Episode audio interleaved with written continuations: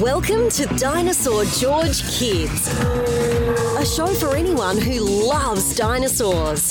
Dinosaur George has studied paleontology for over 50 years and has performed live to over 4 million students across the world. So sit back and enjoy today's show. Now, here's Dinosaur George. Well, hey there, all my future paleontologists. I hope everybody is doing well. It is so good to uh, to be doing another podcast. This one's going to be fun. Before we get started, I've got to do a shout out to all the individual schools that I have done uh, virtual lessons for this past week and coming up in the next day or two. So the first goes out to Miller Elementary, which is located in Arlington, uh, Texas. And I've done a bunch for the for Miller Elementary. I'm doing three more of them. I've done some uh, earlier this week, and I'm doing three more tomorrow, I think, or Friday. So I'll be seeing the entire school, each grade, which is fun. I spoke to a group, uh, Ellison Residential Organization. That is a development where the homeowners all participate in this organization. It's in Houston, Texas, and they were kind enough to let me come in and do a lesson for all of the residents in that uh, group. A lot of fun.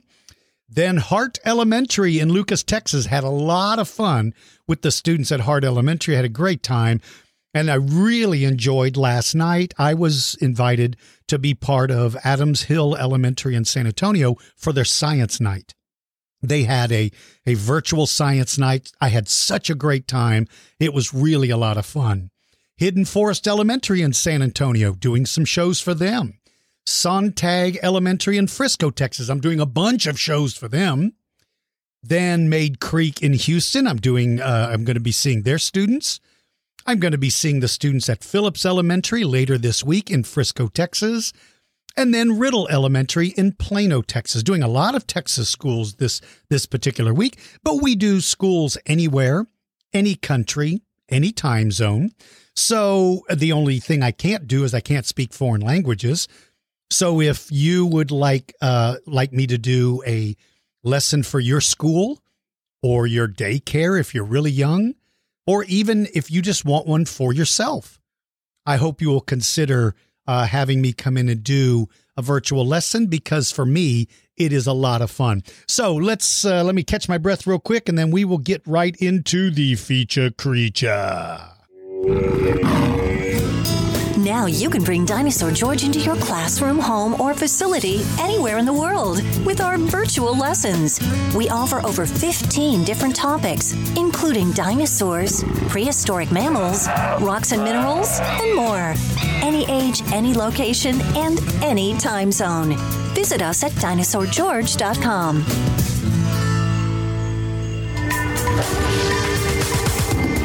It's time for our feature creature segment. If you would like to suggest a creature, go to the Dinosaur George Kids podcast page at dinosaurgeorge.com or post your suggestion on the Dinosaur George Kids Facebook group page.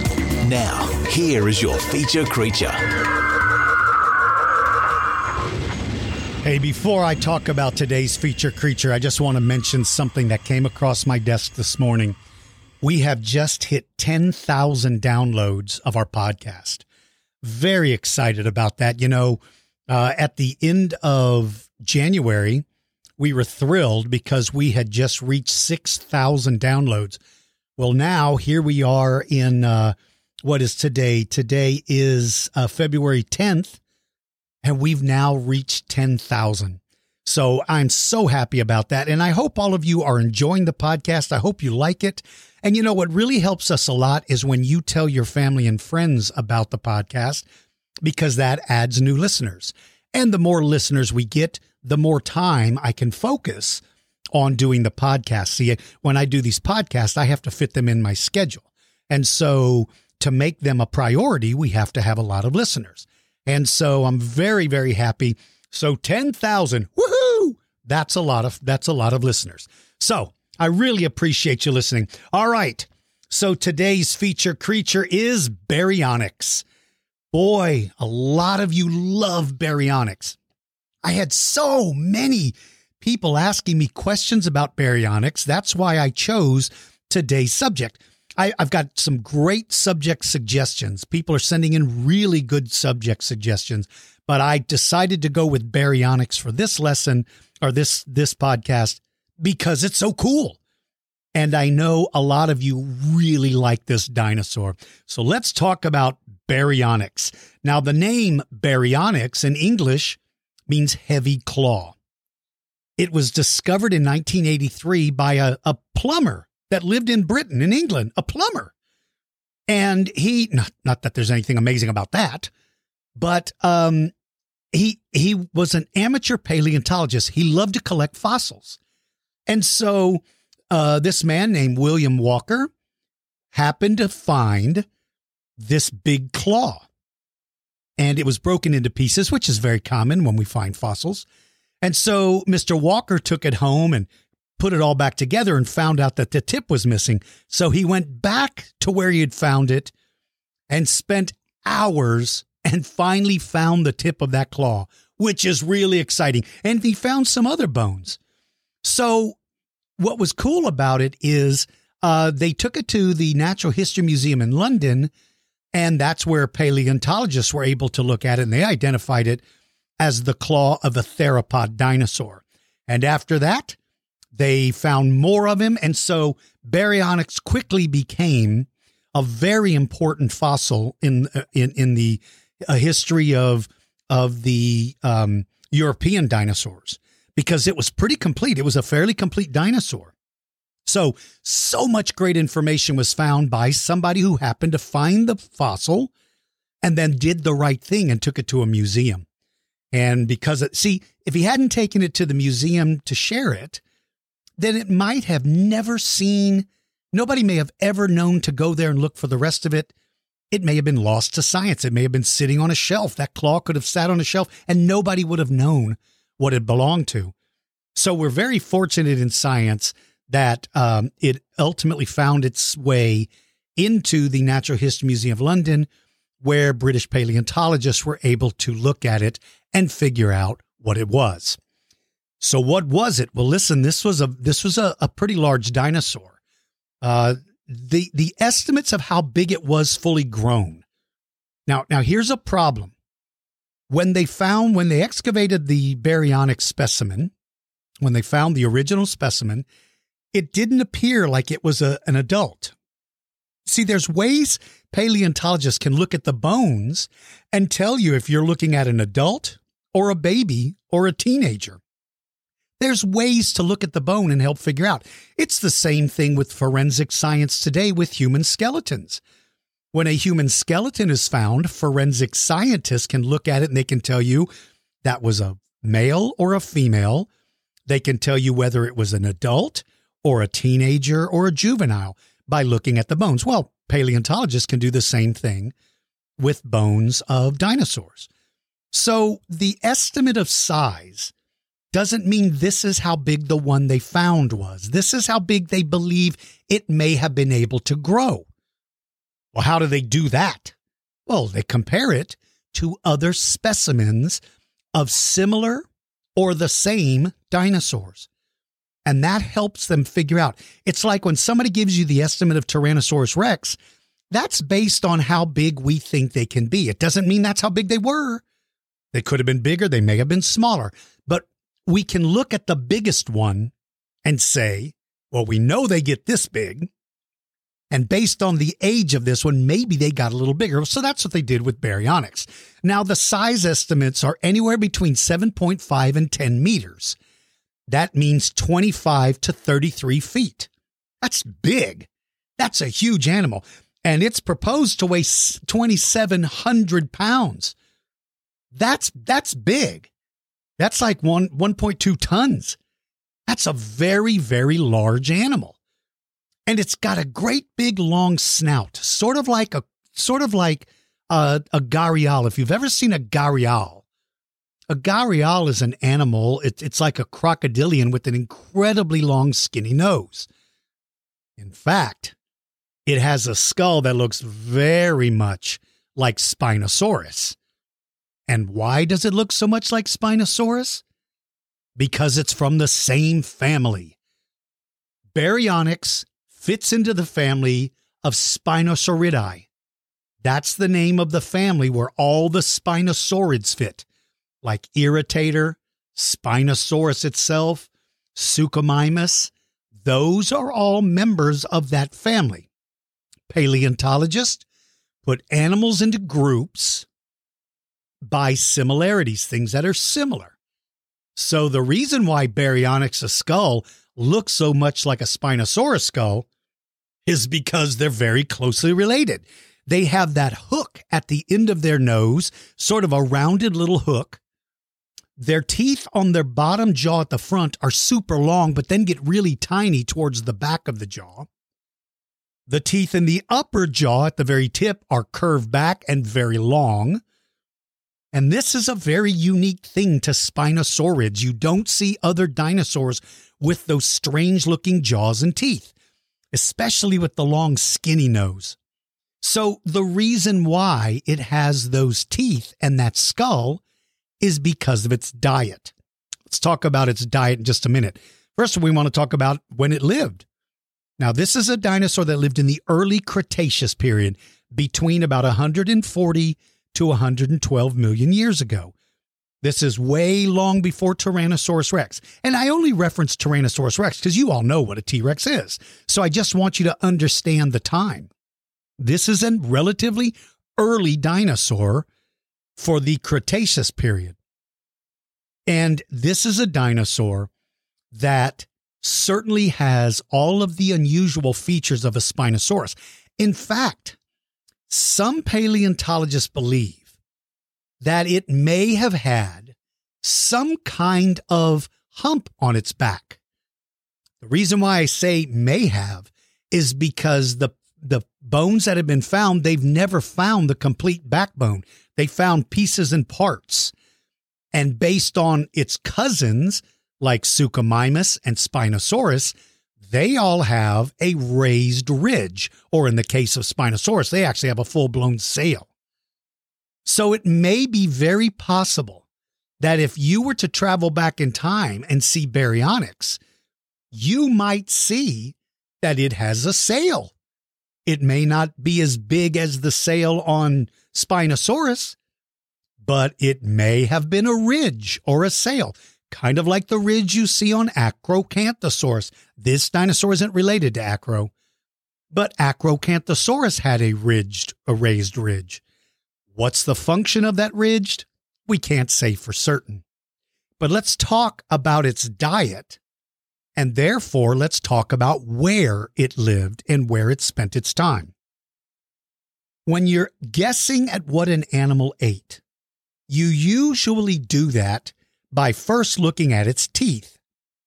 The, the tooth of a dinosaur will help you understand its diet. Second, you look at fossils from the same general area of all the different kind of plants and animals that live there. And from those fossils, you can sort of make a hypothesis, that's an educated guess, of what it was eating. For instance, if I find the teeth of a carnivore. And around the same area, I find lots of bones of duck-billed dinosaurs. Then it would be a good guess for me to, to hypothesize that they were eating hadrosaurs. But in the case of baryonyx, we've got much better evidence. They actually found within the stomach region, that means it's where its tummy was, fish scales. Well, hey, that's a great way to know what it eats. So you look at the long, skinny snout, those oversized teeth in the front, that hooked jaw, those all are perfect for catching and holding on to fish. And then you find the scales of the fish inside the stomach area, and you can say, aha, we have a pescivore. That's the word that means, or piscivore. I always say pescivore. Piscivore. That means an animal that eats fish. An insectivore, it eats insects. A carnivore eats meat. An herbivore eats plants. A piscivore eats fish. So here they find fish scales in the stomach area of the specimen. Now, somebody said, well, what if that fish just after the baryonyx died, maybe it died in the water and maybe a fish like died and ended up in the area where its stomach was?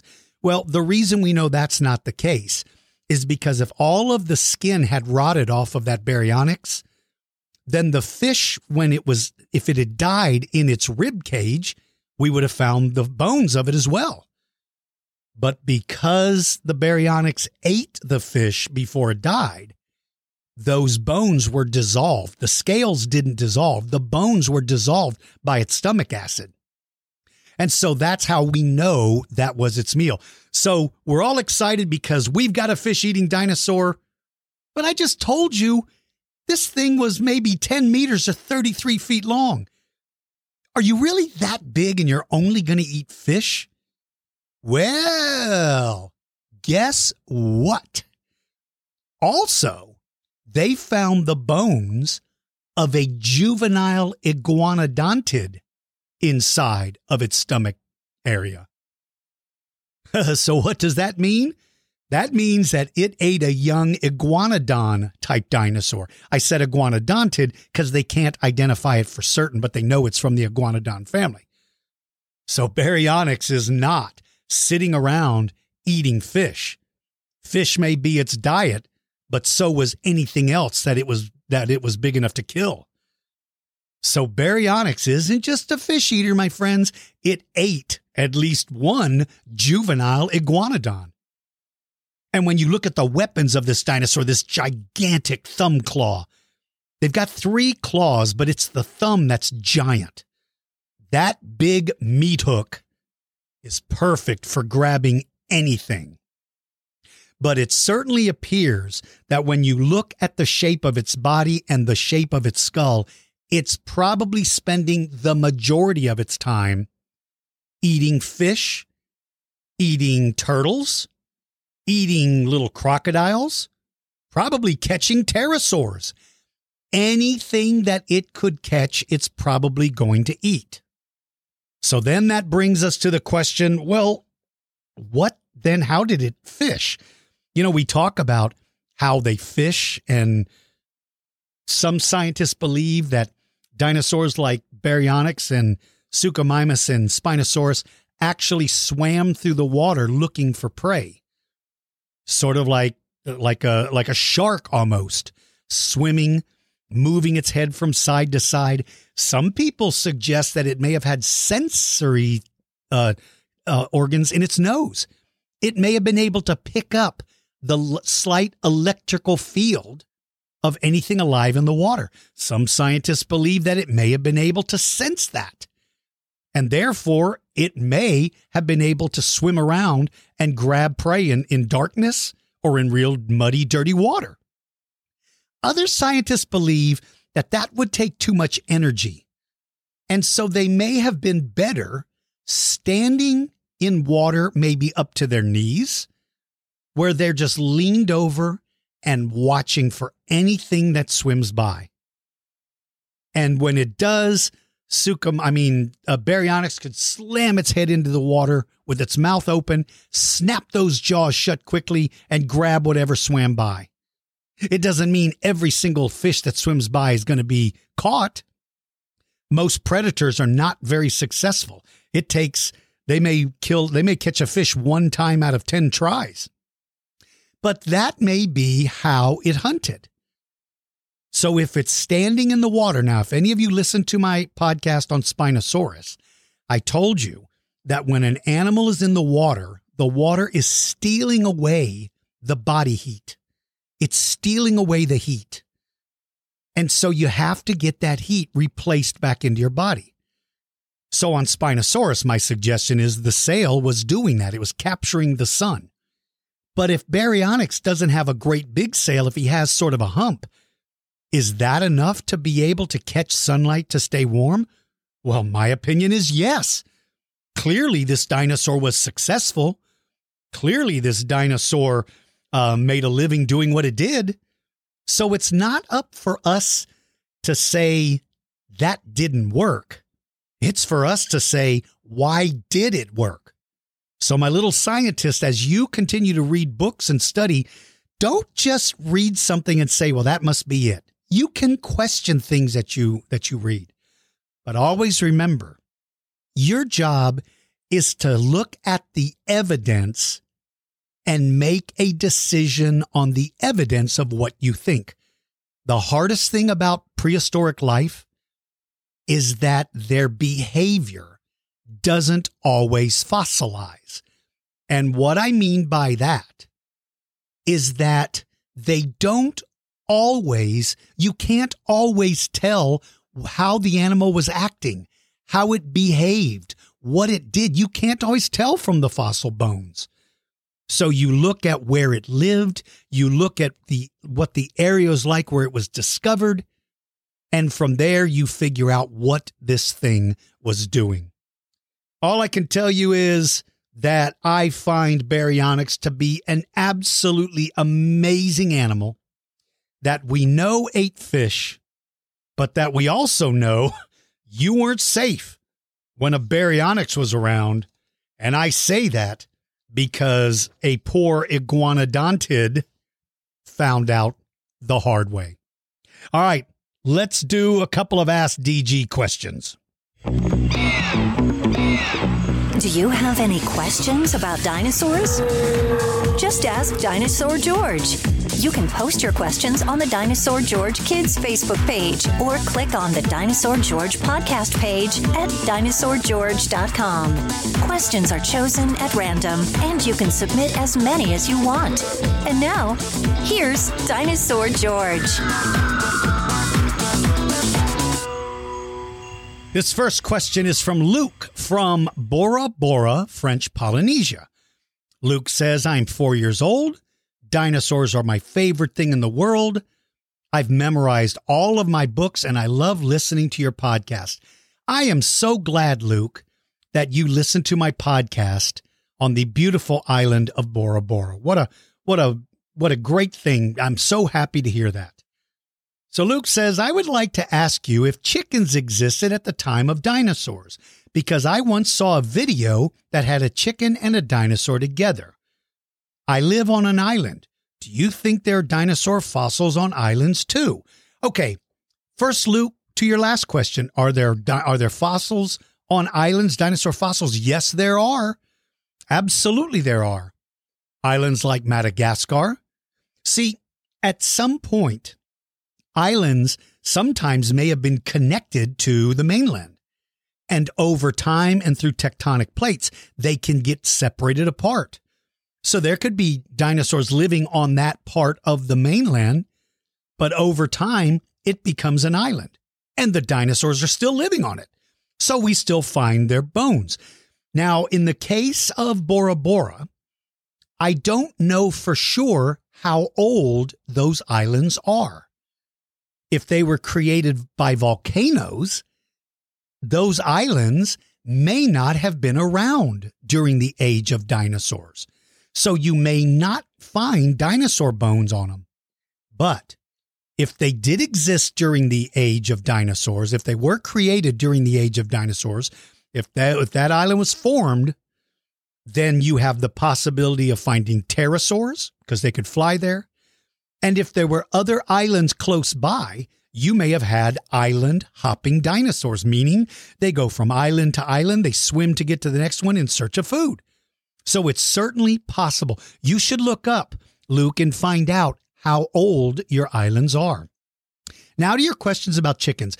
Chickens themselves didn't actually exist with dinosaurs. If you saw chickens in a video, it's to demonstrate to you that chickens are related to dinosaurs. They usually show chickens because everybody in the world knows what a chicken is. So if they pick some strange bird, nobody would know what that bird would be. So they use chickens. Now, there were not, the actual chicken doesn't come along till millions of years later, but there were birds living with the dinosaurs. They just weren't chickens. Luke, thank you for listening on the beautiful island of Bora Bora.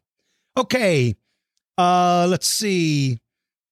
Aria, age nine from San Antonio. Why did the asteroid hit the Earth? What Aria's talking about is, and I taught in her, I did a virtual lesson for her school. So she's asking me about the asteroid. Okay, at the end of the age of dinosaurs, a very large asteroid struck the Earth. Why did it come to Earth? It didn't really come to Earth. Asteroids are flying through space all over the all over the uh, universe. They're flying everywhere, and sometimes, just out of coincidence, they happen to be on a collision course with our planet. They run into things all the time. They run into each other. They run into the sun. They burn up. Some of them hit the moon. That happens all the time. It just happened to be coincidence where it hit the earth. Tough coincidence for the dinosaurs, but that's how. Okay, Zane, age 10, also from San Antonio. Was there anything that lived in the ocean bigger than Megalodon? Yes, Zane, there were things bigger than Megalodon. There were definitely whales that were longer than it was. There were, now, if you're talking about at the time, there was also giant squid that were probably longer. But if you're talking about in all of history, there were some gigantic animals. There may have been fish, a, a big a filter feeding fish. The name escapes me right now, but it was probably bigger than Megalodon. Megalodon wasn't the biggest thing in the ocean, but it was one of, if not the biggest predators in the ocean. All right, Graham, age nine from Lucas, Texas. Thank you for your show at Hart Elementary. I hope you'll get to dig fossils again. Thanks, and I hope to get to see you again. Graham, what a polite thing. You didn't ask a question. You just wanted to say thank you for me coming to your school. What a what a polite thing to do. Um, I enjoyed your school very, very much, Graham, and I hope you and your classmates enjoyed it as well. Okay, as a matter of fact, speaking about Hart Elementary, these next questions come from Miss Herbert's homeroom class. She's a third grade teacher in Lucas, Texas, and this is from Hart Elementary. So, Mrs. Herbert, here we go. What is the smallest fossil I've ever found?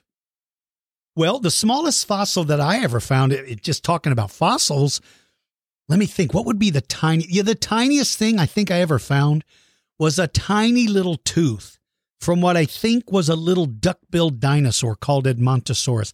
It must have been a baby. It must have been a newborn because it was luck. I only found it. I picked up a bunch of dirt and I put it in a bag and I was looking at it through a microscope to look for microfossils. And that tiny little tooth is the thing I think would be the smallest. Another question from her classroom What was the hardest fossil you ever dug up? Ooh, the hardest fossil I ever dug up was a sauropod vertebra. A sauropod is a big long necked dinosaur. It was one that came from Utah. I found it in Utah.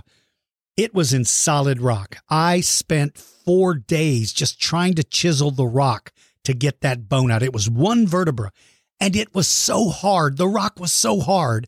I was able to get it out of the rock and it took me almost two years to use my tools to clean it up and get that hard rock off of it. It was a nightmare. Okay, another question from her classroom. What was the cutest dinosaur? Well, that depends on what you think is cute. I think little baby ankylosauruses were incredibly cute. Some people think they're ugly. I think they're cute. Come on, baby ankylosaur. Who wouldn't love that dinosaur? Uh, but there was other dinosaurs. There was one called Leaellynasaura, had real big eyes. She was probably, it was probably a very cute little dinosaur. Okay, what was the top speed for the fastest dino? Whoa, this is a good question, too. Um, one of the problems with estimating speed is all we have to go on are footprints. And we don't always know who the footprints belong to. So we have to know how long their legs were to be able to estimate speed. And then the problem becomes what if the footprints we found, maybe that dinosaur wasn't running as fast as it could, maybe it was just running? Now we can also estimate the speed by the legs. We can there's there's a scientific or a mathematical formula that helps us estimate speed just by the skeleton, not by the footprints, by the skeleton.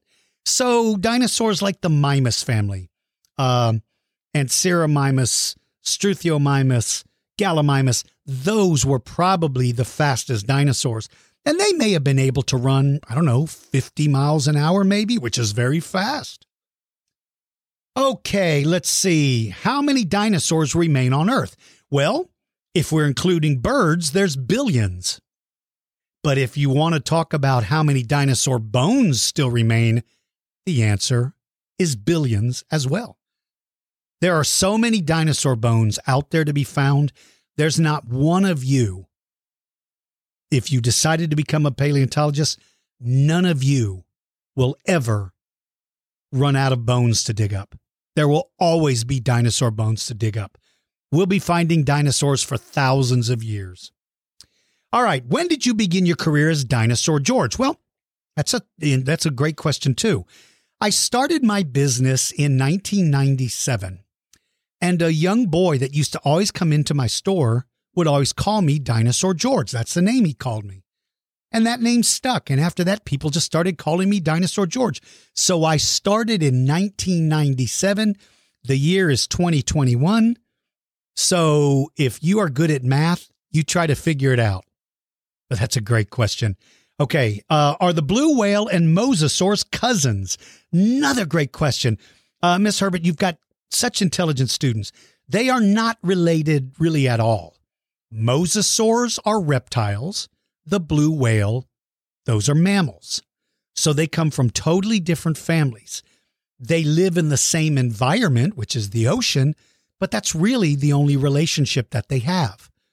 Mosasaurs have long tails like a, like a snake, and whales have a big flat tail, a fluke, big giant flat tail.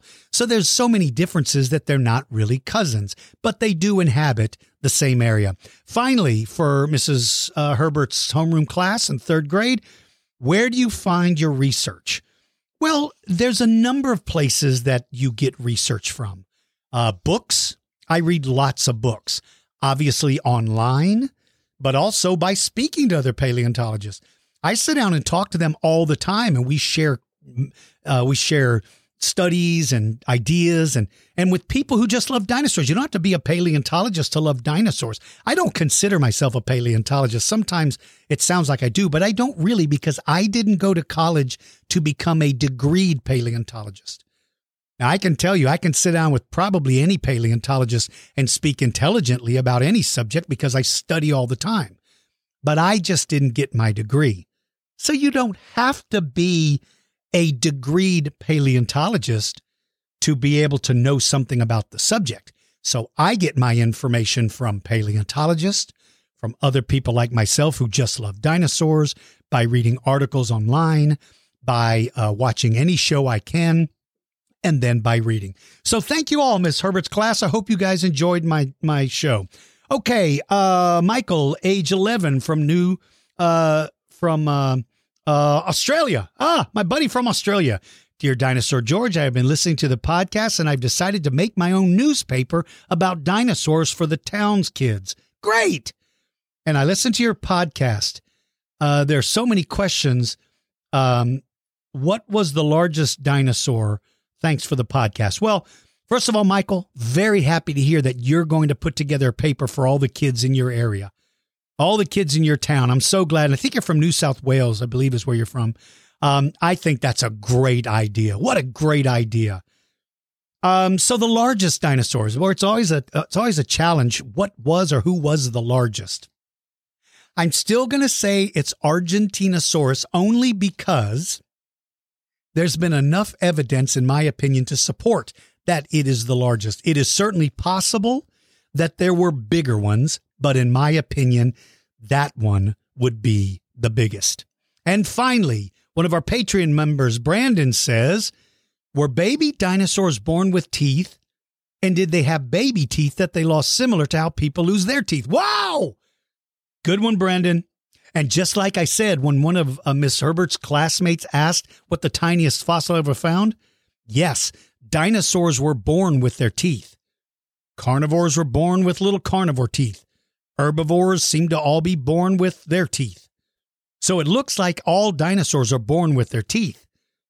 And they happen to be just like the teeth of an adult, they're just small. But like an adult, they grow and replace their teeth throughout their whole life.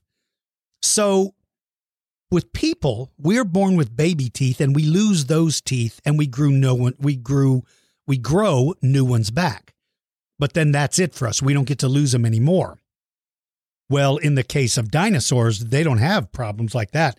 They lose their teeth throughout their whole life. Maybe in their lifetime, maybe they lose a thousand or more teeth. How crazy would that be? Maybe more than that. So, yes, Brendan, they are, Brandon, they are born with teeth, but the only difference is they never run out. Become a member of the Dinosaur George Patreon Club and join the fun. We offer different club levels, each with their own set of benefits. Private lessons, new discoveries, behind the scene access, and much more are all part of being a club member. Visit dinosaurgeorge.com and sign up today. Who would win? What if two different prehistoric creatures fought? Who would win? T Rex versus a giant wolf? Raptor versus terror bird? Spinosaurus versus Triceratops. You choose the animals, and Dinosaur George will size them up and pick a winner. Now, get ready. It's time to find out who would win.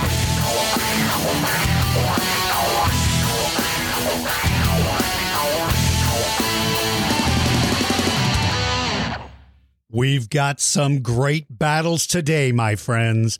Prepare yourself because these are going to get a little crazy. First, if you want to submit a who would win question, you have to be a Tyrannosaurus member of the Patreon Club. We have three different Patreon clubs. One that costs a dollar a month. That's called the Triceratops Club. You get to get one free lesson a month with the Triceratops Club. The next level is called the Raptor Club. It's $5 a month. With that one, you get two lessons each month plus behind the scenes information. And then the top level club is the Tyrannosaurus Club. You can live anywhere in the world and be a member of the Tyrannosaurus Club you get two lessons. And by the way, if you're not able to join us for the lessons, they are recorded and put onto Patreon, and you can watch them whenever you want. So if you can't do it because you live in a, on a different continent in a different time zone, you can still watch them through your Patreon page. So if you are a Tyrannosaurus Rex member, you get to submit a Who Would Win challenge. So first member, is Hennessy, my little friend Hennessy, who I've known for years. Hennessy has come in and worked in my traveling museum in the past. So Hennessy has an interesting one Titanoboa versus Allosaurus. Woo. Now, Titanoboa is the giant snake. It's got a lot going for it. It's got incredible squeeze power. This thing could crush, could crush our bones. Titanoboa is enormous. Allosaurus is no slouch. Allosaurus is 35 feet long. That's that's that's big. I mean, that's a big dude. That is a very big animal. That's that's 10 meters long. Allosaurus is big. And so Allosaurus, of course, has a mouthful of those teeth and those big claws. Titanoboa is not going to attempt to eat Allosaurus because it could never get its jaws wide enough to fit the sheer body size down. But would it fight an Allosaurus? You better believe it. Let's say Titanoboa laid eggs. Maybe Titanoboa protects its eggs, and an Allosaurus thinks those eggs are going to be an easy meal. Titanoboa isn't going to run for cover. It's going to stand its ground. It's a huge snake. Or maybe Allosaurus thinks Titanoboa will be a good meal. A constrictor, that's an animal that squeezes things to death. A constrictor doesn't have to squeeze you to death to eat you. It can decide to get rid of you. Maybe it knows it can't. So, in the case of Allosaurus versus Titanoboa, if Titanoboa is able to wrap a couple of wraps around it, in other words, if it can loop its body three or four times around Allosaurus, I personally believe that it would have the strength to squeeze the Allosaurus's chest so hard Allosaurus simply could not expand its lungs and would suffocate. Titanoboa is not going to attempt to eat it because if it gets half of that Allosaurus down its throat, it's going to have a hard time spitting it back up. So if these animals are going to fight, Titanoboa is going to fight for its life. Allosaurus is going to fight for a meal. Now, if Allosaurus is able to grab Titanoboa and shake it from side to side, uses big, strong neck muscles. Have you ever, ever seen the way a dog shakes a toy? If Allosaurus can do that, Titanoboa is doomed. So I'm going to say that it would be more likely that Titanoboa is going to come out the winner against my beloved Allosaurus. All right, Milo. Ooh, another Allosaurus. Man, you guys are big with Allosaurus this time. Milo wants to know Allosaurus versus a pack of dire wolves. Size and weight versus speed and intellect. I like this battle. In one corner, we have again Allosaurus, three tons, 33 to 35 feet long, relatively fast, big claws on its feet, claws on its hands, mouthful of teeth. A dire wolf would not stand a chance if Allosaurus lands a single bite or a swipe of those arms. Dire wolf is not going to stand a chance. But what dire wolves have is they are pack hunters. They know how to do what they do. One's going to stand directly in front of Allosaurus and do mock charges. So Allosaurus is watching it. Dire wolves are going to come from all sides. Allosaurus is going to be hard pressed to keep away that many attackers. Let's say there's six dire wolves. But it's going to be a battle of attrition. And what I mean by that is one by one, Allosaurus is going to pick them off. Allosaurus is going to be the victor, even though the dire wolves did their best. The only thing they can do is bite its ankles and legs. And they don't have the jaw strength to cut through the thick hide. They're certainly going to injure it, but they're not going to take it down. So Allosaurus, in my opinion, wins this battle. All right, Jeremy and Levi came up with, oh, look at this. Baryonyx versus Allosaurus. Ah, perfect timing, boys. Jeremy and Levi, perfect timing. We've already talked about baryonyx being better suited for fish, but certainly having the capability of killing another animal. But in the case of Allosaurus, it's designed to take on big prey all the time. So Allosaurus is more of a brute. Baryonyx is more of a finesse hunter, meaning it's quick, it's snap, that jaws, those jaws snap quick, but those jaws are not made for grappling with something big. Allosaurus, on the other hand, makes its living killing big things. So it knows how to use its weapon. It knows what it is. Unfortunately, even though they're the same sized animal, and Baryonyx definitely has a big thumb claw, Allosaurus has big thumb claws too. Allosaurus's hands are massive. So they are equally sized, but other than that, I'm going to give this fight to Allosaurus because Allosaurus is used to fighting big animals, and that gives it an advantage. All right, Sean, Triceratops versus Therizinosaurus. Love this one, man. Love this one. Let's think about it. We've got Triceratops weighing in at three or four, maybe five tons, 25 feet long massively big horns. And the thing about Triceratops is those horns point straight wherever it's looking. So as long as it's looking at you, its weapons are looking at you, and that makes it dangerous. Because all it has to do is charge at you. It doesn't have to close its eyes. It doesn't have to put its head down. It's charging at you in its normal stance. That's the way it walks. Therefore, it's got complete control of those weapons. Therizinosaurus, not going to be very fast. Going to be kind of a plodding animal, but those weapons, those claws on its hands are enormous. It is the Freddy Krueger of the dinosaur world. It is the Wolverine of the dinosaur world. This thing's claws are huge and they could inflict incredible injuries. Its arms are long enough, in my opinion, that if it was standing directly in front of the Triceratops, it could lean over far enough to reach behind that frill and inflict some massive injuries. But Triceratops is not going to stand still and let it do it. I believe Triceratops could spin around faster. It could pivot on its front legs and spin around with its back legs. I believe Triceratops outguns Therizinosaurus in weight, in speed, and in weapons. And yes, Therizinosaurus has some nasty weapons, but it is Triceratops that comes out ahead on this particular one. That is my opinion, that it is Triceratops who comes out ahead. And finally, Lauren wants to know Indominus Rex and Indoraptor versus T Rex and the Raptors from Jurassic Park, Raptor Blue. Whoa, you've got a tag team match going on. You've got a tag team match.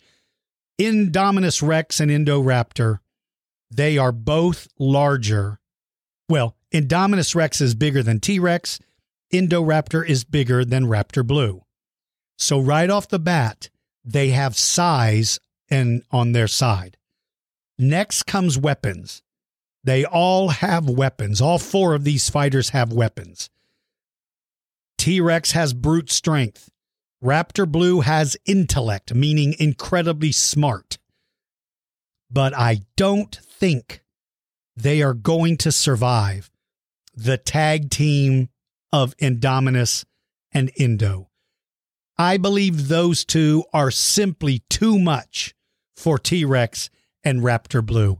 I just don't think that they would be able to survive. Unfortunately, I just don't think they could survive.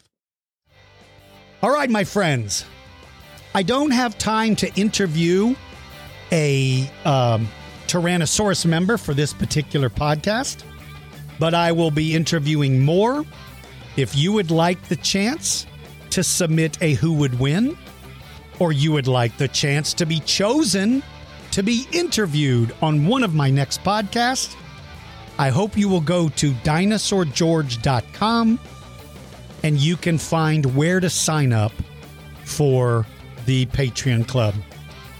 Remember, if you'd like for me to speak to your friends and classmates, make sure to tell your teachers about our website, dinosaurgeorge.com, and they can get all the information there.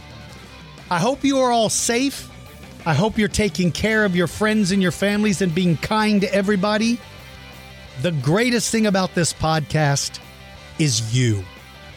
You guys make it all worthwhile. There are so many young men and women on this podcast that I am so happy to have all of you with me and I hope you share it with all of your friends because the more people that listen, the more podcast episodes I can create. Until next time, my friends, take care, everybody, and I'll talk to you soon.